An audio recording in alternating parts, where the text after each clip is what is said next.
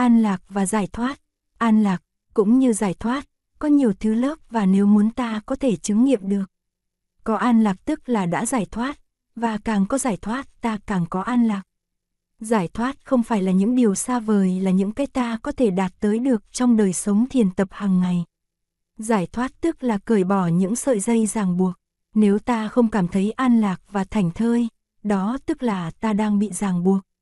Ta phải tìm ra và phải nhìn thấy ta đang bị ràng buộc bởi những sợi dây nào thì ta mới có thể cởi trói cho ta được. Khi một em bé bị ấm đầu, nghĩa là bị sốt, một bà mẹ ngày xưa có thể nghĩ rằng con mình vừa bị quỷ thần của phạt vì đã dám đi tiểu ở gần gốc đa hay bên miệu thánh. Nghĩ như vậy, thay vì lo thuốc thang cho con, bà mẹ này lại đi sắm trầu rượu và vàng hương để đi tạ lễ ở gốc đa miệu thánh để cầu cho con hết bệnh. Sự tin tưởng thần linh là một trong những sợi dây ràng buộc. Các bà mẹ thời đại chúng ta nhờ có kiến thức khoa học và cũng nhờ có sẵn thuốc men cho nên đã không bị ràng buộc bởi sợi dây mê tín ấy. Các bà đã cởi bớt một sợi dây, nhưng có thể các bà lại bị nhiều sợi dây ràng buộc. Ví dụ sợi dây của sự tiêu thụ và của sự bận rộn. Ta hãy dùng một ví dụ về sự hiểu lầm. Ta hiểu lầm một người bạn, ta nghi ngờ, ta đau khổ, ta ghét bỏ người bạn đó. Đến khi ta hết hiểu lầm, tự khắc những nghi ngờ, đau khổ và ghét bỏ ấy đột nhiên tan biến. Hiểu lầm là một sợi dây ràng buộc. Trong đạo bụt, hiểu lầm tức là vô minh. Có rất nhiều sợi dây hiểu lầm ràng buộc lấy ta. Ta phải quán chiếu để cởi bỏ những sợi dây này. Sợi này có liên quan tới sợi khác. Có khi ta gỡ được một sợi mà đồng thời ba sợi khác cũng bung ra. Giải thoát tức là tự do. Những sợi dây ràng buộc làm ta mất tự do ở đây là những sợi dây tâm ý. Tự do tâm ý được phân biệt với những tự do xã hội, nhưng đạt tới tự do tâm ý ta sẽ có khả năng chuyển hóa xã hội để đạt tới những tự do xã hội. Không có tự do tâm ý ta cũng không thấy được giá trị của những tự do xã hội, và do đó ta không thu hưởng thụ được những tự do xã hội. Niềm an lạc đầu tiên mà người tập thiền phải đạt tới là niềm an lạc của chánh niệm. Ta đạt tới nhờ sự chấm dứt những rong ruổi của tâm ý về quá khứ, về tương lai và trong tình trạng rối bời của hiện tại. Ta đã biết khi nào an trú được trong giây phút hiện tại ta mới thực sự sống và mới thấy được những mầu nhiệm của cuộc sống. Nhưng nếu ta cứ bị ám ảnh bởi quá khứ, hoặc mãi lo tưởng đến tương lai thì khả năng an trú trong hiện tại sẽ yếu kém đi. Tiếc nuối hoặc bị ám ảnh bởi quá khứ là một sợi dây ràng buộc. Lo tưởng đến tương lai là một sợi dây ràng buộc khác. Vì vậy ta phải quán chiếu để thấy được rằng giờ phút hiện tại là giờ phút quan trọng nhất, giờ phút duy nhất để ta có mặt trong sự sống. Bài kệ, thở vào tâm tĩnh lặng, thở ra miệng mỉm cười, an trú trong hiện tại, giờ phút đẹp tuyệt vời, phối hợp với hơi thở phát khởi chánh niệm trong ta. Thực tập chánh niệm cho bền bỉ thì ta mới thật sự cắt đứt được những sợi dây ràng buộc của quá khứ và của tương lai. Nếu chỉ thực tập sơ sài thì tâm ý ta lại rơi ngày vào quên lãng sau đó. Giây phút ta trở về được với hiện tại là giây phút tỉnh thức, giây phút đó đã có thể cho ta sự an lạc. Nuôi dưỡng an lạc cũng đồng thời là nuôi dưỡng chánh niệm, vì vậy thiền tập không phải là một cực hình mà trái lại là một niềm vui. Niềm vui của thiền tập thường được gọi là thiền duyệt. Duyệt là vui, niềm vui của thiền tập được còn được xem là thức ăn cho tâm ý, cho nên ta còn có danh từ thiền duyệt vi thực, nghĩa là thức ăn làm bằng niềm vui của thiền tập. Ta phải loại bỏ ý tưởng thiền tập là một cực hình, một hành động ép uổng thân xác và tâm ý. Bạn có thể nói, thiền tập đi đôi với an lạc. Nếu không đi đôi với an lạc thì đó không phải là thiền tập. Nếu không đạt đến an lạc thì thiền giả không đi xa được trong thiền quán. Đã đành có lúc thiền giả phải đi xa hơn cũng là để đạt tới những niềm an lạc chân thực và sâu sắc hơn. An lạc là một cảm thọ, tiếng Pháp, sensation, tiếng Anh, feeling. Cảm thọ có ba loại, cảm thọ dễ chịu, lạc thọ, cảm thọ khó chịu, khổ thọ, và cảm thọ không dễ chịu cũng không khó chịu, xả thọ. An lạc là một cảm thọ dễ chịu, tính chất của cảm thọ, dễ chịu, khó chịu, trung hòa, tùy thuộc khá nhiều vào cách nhận thức của ta. Có người cho sự ngồi không là dễ chịu, có người lại cho sự làm việc là dễ chịu. Có người cho sự im lặng là dễ chịu, có người lại cho sự náo nhiệt là dễ chịu. Một cái phim rất dỡ và rất ồn có thể gây cảm thọ khó chịu cho một người, nhưng lại tạo cảm giác dễ chịu cho một người khác, nhất là người này không chịu đựng được sự chống trải của tâm hồn. Hút thuốc có thể là dễ chịu với người này nhưng khó chịu với người khác. Những cảm thọ dễ chịu nhất thời như những cảm thọ do rượu mạnh và thuốc phiện gây ra có thể đưa tới những cảm thọ khó chịu và dai dẳng về sau. Trong thiền quán, hành giả phải tập nhìn và thấy được bản chất của từng cảm thọ. Những cảm thọ mà ta gọi là trung tính, xả thọ, nghĩa là không khó chịu cũng không dễ chịu, thực ra có thể được nhận thức như là lạc thọ. Khi nhức răng ta mới thấy không nhức răng là một cảm giác dễ chịu. Nhưng khi hết nhức răng ta lại nhận thức không nhức răng là một xả thọ. Khi hai mắt bị mù, người ta mới nhận thức được có hai mắt sáng là lạc thọ. Vì vậy, công trình quán chiếu đầu tiên của thiền giả là biến những xả thọ của ta thành lạc thọ. Một hình hài không bệnh tật đáng kể, những giác quan còn nguyên vẹn, một tâm ý có khả năng phân biệt và nhận thức, đó là cả một nguồn lạc thọ đáng dư giả để làm hành trang cho thiền giả lên đường. Tiếng chuông hơi thở, nụ cười và bước chân có tác dụng khơi mở kho tàng lạc thọ ấy.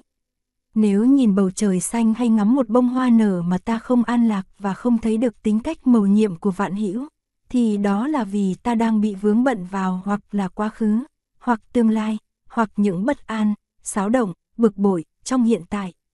Trở về giờ phút hiện tại, quán chiếu những cảm thọ đang có mặt trong ta để nhìn xa thấy được bản chất những nguyên do gần xa của chúng. Đó là công việc thiền tập nhằm cởi mở những dây ràng buộc đã không cho ta thấy được bầu trời xanh và bông hoa nở trong tính chất nhiệm màu của chúng. Con người, theo đạo bột, là hợp thể của năm dòng hiện tượng, sắc, thân thể, thọ, cảm giác, tưởng, chi giác, hành, tâm tư, và thức, tâm ý. Năm dòng hiện tượng này không tồn tại biệt lập với nhau mà trái lại nương vào nhau mà hiện hữu và cũng chi phối lẫn nhau. Ở đây ta nên xét về ba dòng hiện tượng đầu là sắc, thọ và tường. Thọ là cảm giác, cảm giác có nguồn gốc ở thân thể, sắc hoặc chi giác, tường. Cảm giác khó chịu gây nên do một cái răng đau hay do ta đạp lên một chiếc gai nhọn là cảm giác có nguồn gốc từ thân thể.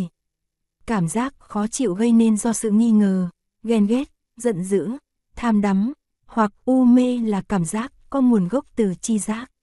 Để có an lạc trong vòng cảm giác ta phải săn sóc thân thể, sắc và chi giác, tường. Khi ăn uống làm việc và ngủ nghỉ có điều độ, khi ta không tàn phá cơ thể ta bằng những chất độc như rượu và các thứ ma túy thì ta có thể giảm thiểu được tới mức tối đa những cảm giác khổ đau có gốc rễ từ cơ thể. Khi ta tập quán chiếu để chi giác ta càng lúc bớt hồ đồ, càng lúc càng thêm chính xác, thì ta cũng có thể giảm thiểu được tới mức tối đa những cảm giác khổ đau có gốc rễ từ chi giác. Thấy một sợi dây mà tưởng là con rắn, đó là ví dụ cho một chi giác sai lạc vậy. Chi giác của ta, theo đạo bột, đầy rẫy những sai lầm. Và vì nhân thức sai lầm cho nên ta khổ đau. Trong công phu thiền tập của mình, hành giả quán chiếu cảm giác và thấy được những nguyên do gần xa của cảm giác. Quán chiếu cho thâm sâu thì tự thân của cảm giác sẽ biến mất, cũng như khi mặt trời chiếu rọi bền bỉ trên cây lá thì cây lá sẽ biến đổi và xanh tươi. Cảm giác an lạc là những cảm giác có tác dụng nuôi dưỡng. Cảm giác bất an là cảm giác có tác dụng tàn phá. Thiền quán có thể làm biến các cảm giác bất an thành an lạc. Biến bằng cách nào? Bằng cách diệt trừ những lầm lạc của chi giác và làm cho các chi giác này trở nên chính xác. Từ ngữ thường dùng là diệt trừ vô minh. Vô minh tức là tính cách không chính xác của nhận thức. Ví dụ tôi trồng rau xà lách và xà lách không chịu mọc lên tươi tốt như xà lách của người hàng xóm. Tôi bực tức và mở lời trách cứ những cây xà lách trong vườn tôi. Thấy thế, bạn cười và bảo tôi, lỗi không phải ở những cây xà lách, lỗi ở tại người trồng xà lách đã không biết cách chăm sóc xà lách. Bạn vừa mới khai thị cho tôi một sự thật, trách cứ những cây xà lách là một thái độ vô minh. Tôi phải quán chiếu để thấy được những nguyên nhân gần xa của sự thất bại đã làm cho tôi bực bội. Tôi đã bỏ phân quá nhiều cho cây xà lách và tôi không tưới tẩm và chăm sóc chúng đúng mức. Thấy được điều đó, tôi liền hết bực tức. Tôi được giải thoát khỏi sự bực tức. Tôi sửa đổi cách chăm sóc xà lách của tôi và 10 hôm sau, những cây xà lách của tôi mọc lên rất tươi tốt. Con người, theo đạo bột, là hợp thể của năm dòng hiện tượng, sắc, thân thể, thọ, cảm giác, tưởng, chi giác, hành, tâm tư, và thức, tâm ý. Năm dòng hiện tượng này không tồn tại biệt lập với nhau mà trái lại nương vào nhau mà hiện hữu và cũng chi phối lẫn nhau. Ở đây ta nên xét về ba dòng hiện tượng đầu là sắc, thọ và tường. Thọ là cảm giác, cảm giác có nguồn gốc ở thân thể, sắc, hoặc chi giác, tường. Cảm giác khó chịu gây nên do một cái răng đau hay do ta đạp lên một chiếc gai nhọn là cảm giác có nguồn gốc từ thân thể. Cảm giác khó chịu gây nên do sự nghi ngờ, ghen ghét, giận dữ, tham đắm, hoặc u mê là cảm giác có nguồn gốc từ chi giác. Để có an lạc trong vòng cảm giác ta phải săn sóc thân thể, sắc và chi giác, tường. Khi ăn uống làm việc và ngủ nghỉ có điều độ, khi ta không tàn phá cơ thể ta bằng những chất độc như rượu và các thứ ma túy thì ta có thể giảm thiểu được tới mức tối đa những cảm giác khổ đau có gốc rễ từ cơ thể. Khi ta tập quán chiếu để chi giác ta càng lúc bớt hồ đồ, càng lúc càng thêm chính xác, thì ta cũng có thể giảm thiểu được tới mức tối đa những cảm giác khổ đau có gốc rễ từ chi giác. Thấy một sợi dây mà tưởng là con rắn, đó là ví dụ cho một chi giác sai lạc vậy. Chi giác của ta, theo đạo bụt, đầy rẫy những sai lầm. Và vì nhân thức sai lầm cho nên ta khổ đau. Trong công phu thiền tập của mình, hành giả quán chiếu cảm giác và thấy được những nguyên do gần xa của cảm giác. Quán chiếu cho thâm sâu thì tự thân của cảm giác sẽ biến mất, cũng như khi mặt trời chiếu rọi bền bỉ trên cây lá thì cây lá sẽ biến đổi và xanh tươi. Cảm giác an lạc là những cảm giác có tác dụng nuôi dưỡng. Cảm giác bất an là cảm giác có tác dụng tàn phá. Thiền quán có thể làm biến các cảm giác bất an thành an lạc. Biến bằng cách nào? Bằng cách diệt trừ những lầm lạc của chi giác và làm cho các chi giác này trở nên chính xác. Từ ngữ thường dùng là diệt trừ vô minh. Vô minh tức là tính cách không chính xác của nhận thức. Ví dụ, tôi trồng rau xà lách và xà lách không chịu mọc lên tươi tốt như xà lách của người hàng xóm. Tôi bực tức và mở lời trách cứ những cây xà lách trong vườn tôi. Thấy thế, bạn cười và bảo tôi, lỗi không phải ở những cây xà lách, lỗi ở tại người trồng xà lách đã không biết cách chăm sóc xà lách. Bạn vừa mới khai thị cho tôi một sự thật, trách cứ những cây xà lách là một thái độ vô minh. Tôi phải quán chiếu để thấy được những nguyên nhân gần xa của sự thất bại đã làm cho tôi bực bội. Tôi đã bỏ phân quá nhiều cho cây xà lách và tôi không tưới tẩm và chăm sóc chúng đúng mức. Thấy được điều đó, tôi liền hết bực tức. Tôi được giải thoát khỏi sự bực tức. Tôi sửa đổi cách chăm sóc xà lách của tôi và 10 hôm sau, những cây xà lách của tôi mọc lên rất tươi tốt. Bạn và tôi cả hai đều biết rõ là trách cứ những cây xà lách là một việc làm vô minh, có gốc rễ từ một nhận thức vô minh. Vậy mà chúng ta ít ai thấy được rằng những người sống chung với ta cũng là những cây xà lách. Có phải là chúng ta phải vun tưới và chăm sóc cho nhau đúng mức không? Thường thường, chúng ta không chịu vun tưới và chăm sóc cho nhau. Chúng ta chỉ trách cứ nhau, chúng ta dùng lý luận để trách cứ nhau. Chúng ta không biết rằng chúng ta không khác mấy với những cây xà lách, mỗi người trong chúng ta đều cần sự vun tưới và chăm sóc của người bên cạnh. Chúng ta ai cũng biết rằng lý luận và trách móc không đưa đến đâu mà chỉ đào thêm hố cách biệt. Chỉ có sự hiểu biết, chấp nhận và chăm sóc mới có thể giúp được người khác. Để thấy rõ và thấy thường xuyên được sự thật này, ta cần đến thiền quán. Quán chiếu cảm giác là đầu mối đưa ta đến những nhận thức chính xác hơn về chi giác. Quán chiếu để biến những xả thọ thành lạc thọ và để vượt thoát những khổ thọ có nguồn gốc từ nhận thức sai lạc, ta dần dần cởi bỏ được những sợi dây quên lãng, bực tức, tham đắm và u mê. Càng cởi bỏ ta càng có thêm giải thoát, càng giải thoát ta càng có thêm an lạc. Sự an lạc của ả ta sẽ nuôi dưỡng ta, sẽ mang lại niềm vui cho những người chung quanh.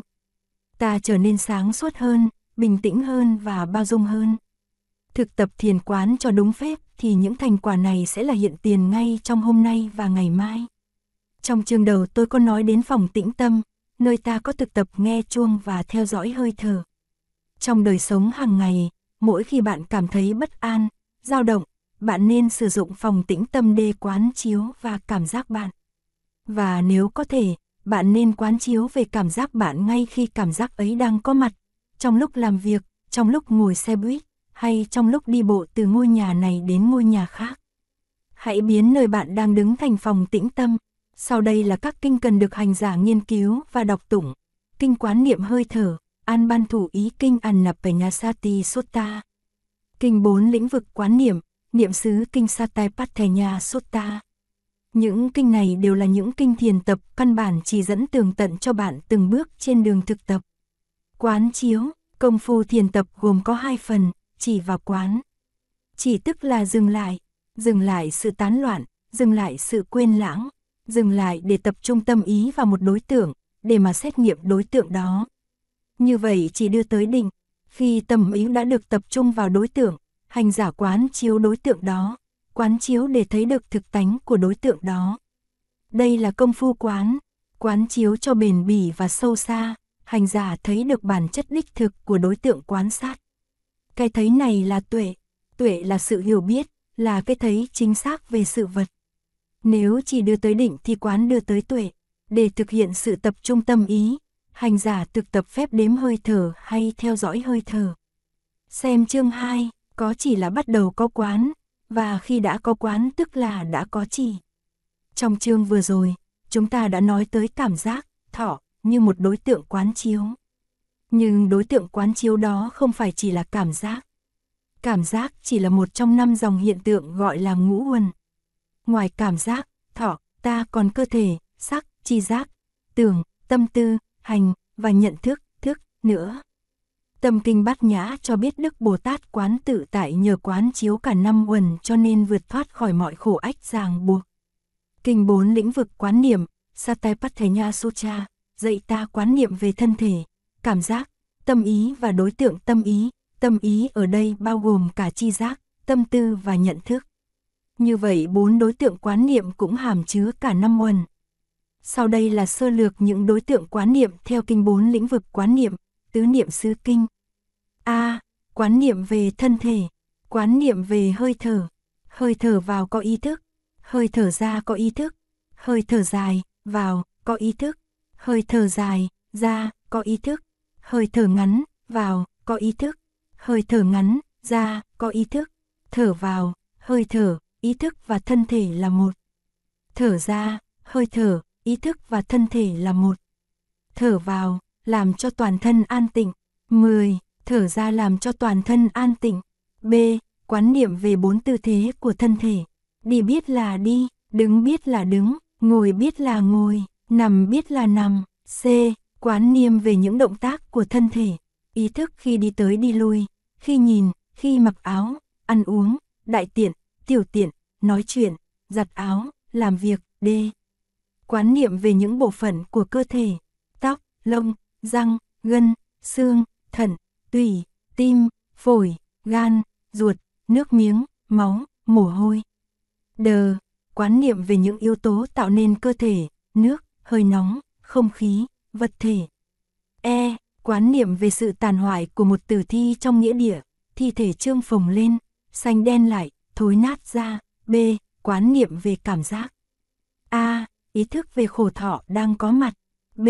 Ý thức về lạc thọ đang có mặt. C. Ý thức về xả thọ đang có mặt. D. Quán chiếu về lạc thọ có nguồn gốc sinh vật. D. Quán chiếu về lạc thọ có nguồn gốc tâm lý. E. Quán chiếu về khổ thọ có nguồn gốc sinh vật lý.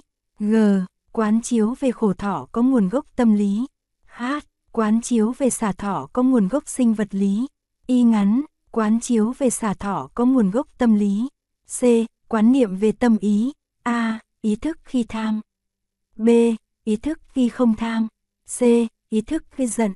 D. Ý thức khi không giận. D. Ý thức khi có lầm lạc. E. Ý thức khi không lầm lạc. F. Ý thức tâm tập trung. G. Ý thức khi tâm tán loạn. H. Ý thức khi tâm mở rộng. Y ngắn. Ý thức khi tâm khép kín. G ý thức khi tâm có giới hạn. K, ý thức khi tâm vô lượng. L, ý thức khi tâm có định. M, ý thức khi tâm không có định. N, ý thức khi tâm có giải thoát. O, ý thức khi tâm không có giải thoát. D, quán niệm về đối tượng tâm ý. A, quán niệm về năm loại chướng ngại. 1. Ý thức về sự có mặt của tham đắm. 2. Ý thức về sự vắng mặt của tham đắm. 3 ý thức về sự có mặt của giận hờn. 4. ý thức về sự có mặt của hôn trầm. 5. Ý thức về sự vắng mặt của hôn trầm. 6. Ý thức về sự có mặt của kích thích. 7. Ý thức về sự cơ mặt của nghi ngờ. 8. Ý thức về sự vắng mặt của nghi ngờ. B. Quán niệm về năm uẩn. 1. Quá trình sinh diệt của sắc. 2. Quá trình sinh diệt của thọ. 3. Quá trình sinh diệt của tưởng. 4. Quá trình sinh diệt hành. 5. Quá trình sinh diệt của thức. C. Quán niệm về giác quan và đối tượng. 1. Mắt và hình sắc. 2. Tai và tiếng. 3. Mùi và hương. 4. Lưỡi và vị. 5. Thân và xúc. 6. Ý và pháp. D. Quán niệm về bảy yếu tố giác ngộ. 1. Sự có mặt hay vắng mặt của niệm. 2. Sự có mặt hay vắng mặt của trạch pháp. 3. Sự có mặt hay vắng mặt của tinh tiến. 4. Sự có mặt hay vắng mặt của hỷ lạc. 5. Sự có mặt hay vắng mặt của khinh an. 6. Sự có mặt hay vắng mặt của định. 7. Sự có mặt hay vắng mặt của hành xả. D. Quán niệm về bốn sự thật. 1. Sự có mặt của khổ đau. 2. Những nguyên nhân đưa tới khổ đau. 3. Sự vắng mặt của khổ đau. 4. Con đường thực hiện an lạc. Duyệt qua những đối tượng quán niệm đã được liệt kê trong kinh bốn lĩnh vực quán niệm ta thấy hơi thở đi trước. Tiếp theo là những tư thế và động tác của cơ thể. Ta đã đề cập đến cách thở để làm cho thân tâm ân lạc trong các chương 1 và 2. Ta nên áp dụng hơi thở có ý thức trong những tư thế và động tác của cơ thể. Ngồi xuống thì ta biết ta ngồi xuống, đứng dậy thì ta biết là ta đứng dậy. Hơi thở ý thức giữ gìn không cho ta rơi vào thế giới quên lãng, thất niệm, lúc lái xe, giặt áo, lau nhà, rửa bát, pha trà, v, v, ta có thể thực tập quán niệm để có ý thức về mỗi động tác của cơ thể. Sống đời sống hàng ngày có chánh niệm như thế ta mới đủ chăm chú để quán chiếu vạn pháp để thấy rõ thật tướng của vạn pháp. Chánh niệm phải bền bỉ như lửa nấu cơm, nếu lửa tắt rồi đỏ, đỏ rồi tắt, thì cơm không bao giờ chín.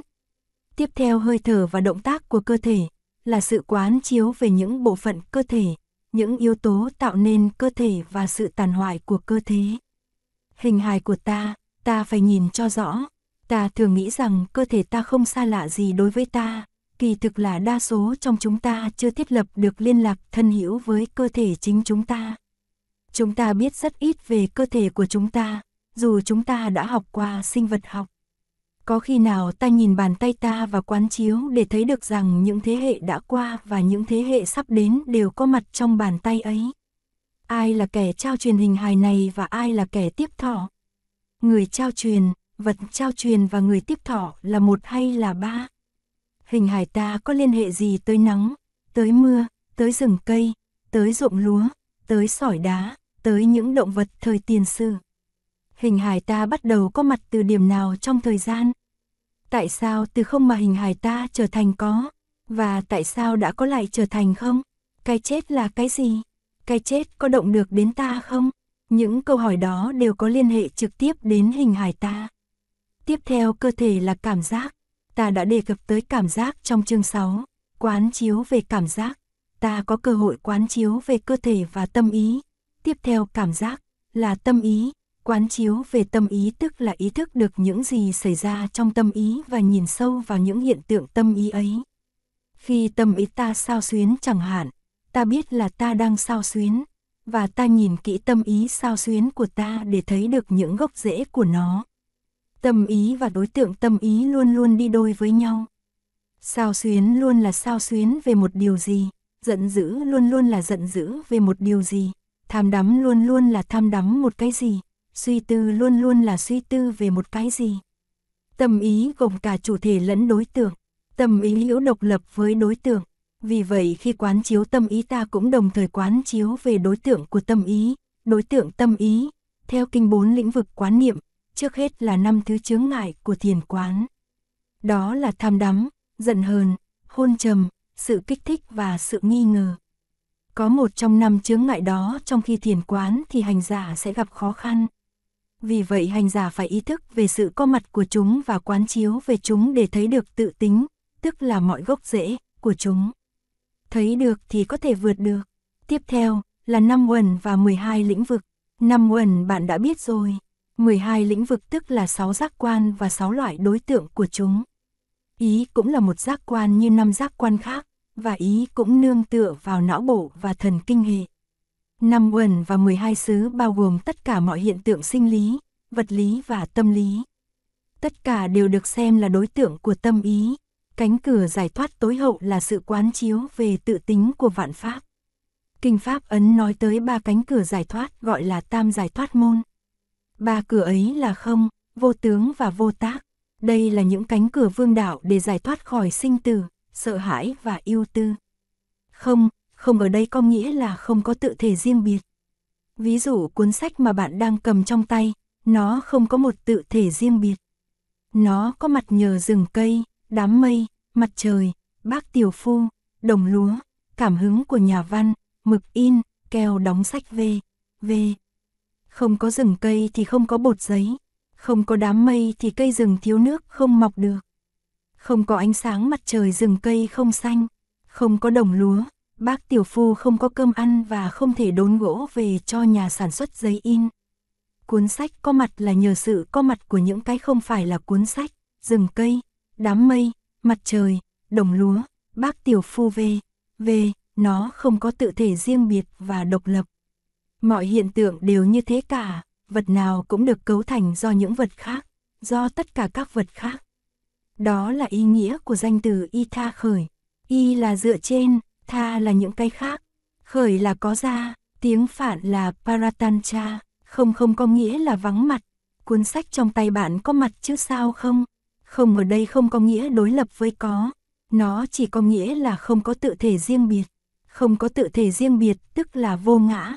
Không phải vì không thể tự thể riêng biệt mà cuốn sách bạn cầm trên tay trở thành vô giá trị. Trái lại, nhờ không có tự thể riêng biết mà cuốn sách mang trong nó tất cả những màu nhiệm của sự sống. Bạn hãy nhìn cuốn sách để thấy đám mây bay trên trời xanh và rừng cây trải dài từ ngọn đồi này sang ngọn đồi khác. Một hành giả nổi tiếng là Long Thọ, Nagarjuna, tác giả bộ đại trí độ luận, sống ở thế kỷ thứ hai Tây Lịch, đã nói, nhờ tính cách không có tự thể của chúng mà vạn pháp được thành lập, dị hữu không nghĩa cố, nhất thiết pháp đắc thành.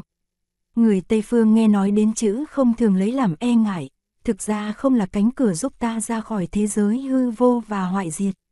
Không là niềm hy vọng lớn lao, Bồ Tát quán tự tại quán chiếu một cách sâu sắc và thấy được tự tính không của năm uẩn cho nên vượt thoát khỏi mọi khổ đau, ách nạn và sợ hãi.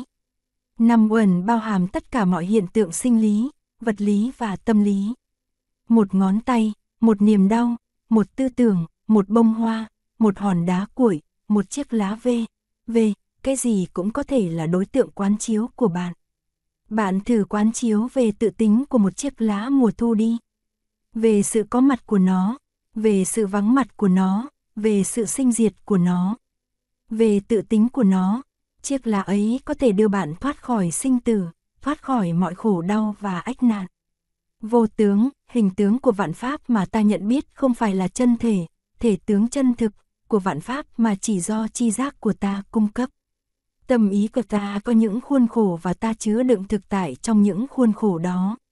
Những khuôn khổ đó là thời gian, không gian, trên, dưới, trong ngoài, sinh, diệt, thành hoại, còn mất, to nhỏ, một nhiều, có, không về, về, các pháp, trong tự thể của chúng, không mang những hình tướng ấy. Ví dụ ta dùng đủ loại bình chứa nước cái thì tròn, cái thì vuông, cái thì bầu dục về, về. Nước không tròn, không vuông và cũng không bầu dục, nước còn là mây, là tuyết, là băng, là S2O. Các nhà khoa học vật lý mới cũng đều thấy rằng muốn đi vào lĩnh vực các chất thể cực vi thì phải bỏ tất cả những phạm trù nhận thức về vạn vật trong đời sống thực dụng hàng ngày mới trong có cơ hội hiểu được phần nào tính chất của các vật thể cực vi. Thế giới mà ta trong đó đang sống chưa hẳn là thế giới của thực tại mà còn mang nặng tính cách của một thế giới của khái niệm. Ví dụ, con ốc, cây anh đào, hạt bụi, nước tiệp khắc. Khái niệm của ta về bốn thứ đó rất còn xa với thực tại của bốn thứ đó. Vượt ra khỏi mọi khái niệm ta mới đi thẳng vào được bản thân của thực tại. Thực tại vì không chịu nổi khuôn khổ của khái niệm là một nhận thức đã thoát ly được những khuôn khổ của khái niệm. Vô tướng tức là vượt khỏi thế giới khái niệm. Khi bạn quán chiếu một chiếc lá mùa thu, bạn bắt đầu bằng khái niệm, khái niệm mùa thu và những khái niệm liên hệ. Nhưng khi đi sâu vào quán niệm và bắt đầu thấy được chiếc lá trong thực tại vô niệm của nó. Vô tác, nhận thức gồm có chủ thể nhận thức và đối tượng nhận thức. Chiếc lá của bạn không phải là một vật nằm ngoài nhận thức của bạn. Nhận thức của bạn không đi tìm chiếc lá để mà tìm hiểu, bởi vì chiếc lá với nhận thức của bạn là một. Ý tưởng thế giới nằm ngoài nhận thức là một ý tưởng sai lạc. Ý tưởng thế giới nằm trong nhận thức cũng là một ý tưởng sai lạc. Tâm thức, cũng như đối tượng tâm thức, không chịu đựng được các khuôn khổ trong và ngoài. Đừng đi tìm, đó là vô tác, đừng đi tìm gì hết, kể cả giải thoát và giác ngộ. Giải thoát và giác ngộ nằm ngay trong thế giới sinh tử và khổ đau. Những ý niệm về khổ đau, sinh tử, giải thoát và giác ngộ cũng đều là những khuôn khổ của tâm ý, ta đừng bỏ một cái để tìm một cái khác. Vô tác có nghĩa là không từ bỏ cái gì để tìm cầu một cái gì. Đứng tại chỗ mà thành Phật, Niết bàn và sinh tử đều là những hoa đốm giữa hư không, câu kinh này có nghĩa như thế. Vô tác như vậy cũng có nghĩa là vô đắc, chiếc lá mà bạn quán chiếu có liên hệ mật thiết đến bạn. Quán chiếu cho thành khẩn thì nó trở thành bản thân bạn. Sinh tử của nó là sinh tử của bản thân bạn. Ba cánh cửa giải thoát là những giáo lý vi diệu thậm thâm của đạo Bụt. Đây chỉ là một tập sách mỏng hướng dẫn thiền tập. Bạn cần tham cứu thêm. Mong cho bạn được gặp bạn, gặp thầy, gặp trợ duyên để đi xa trên con đường thực hiện.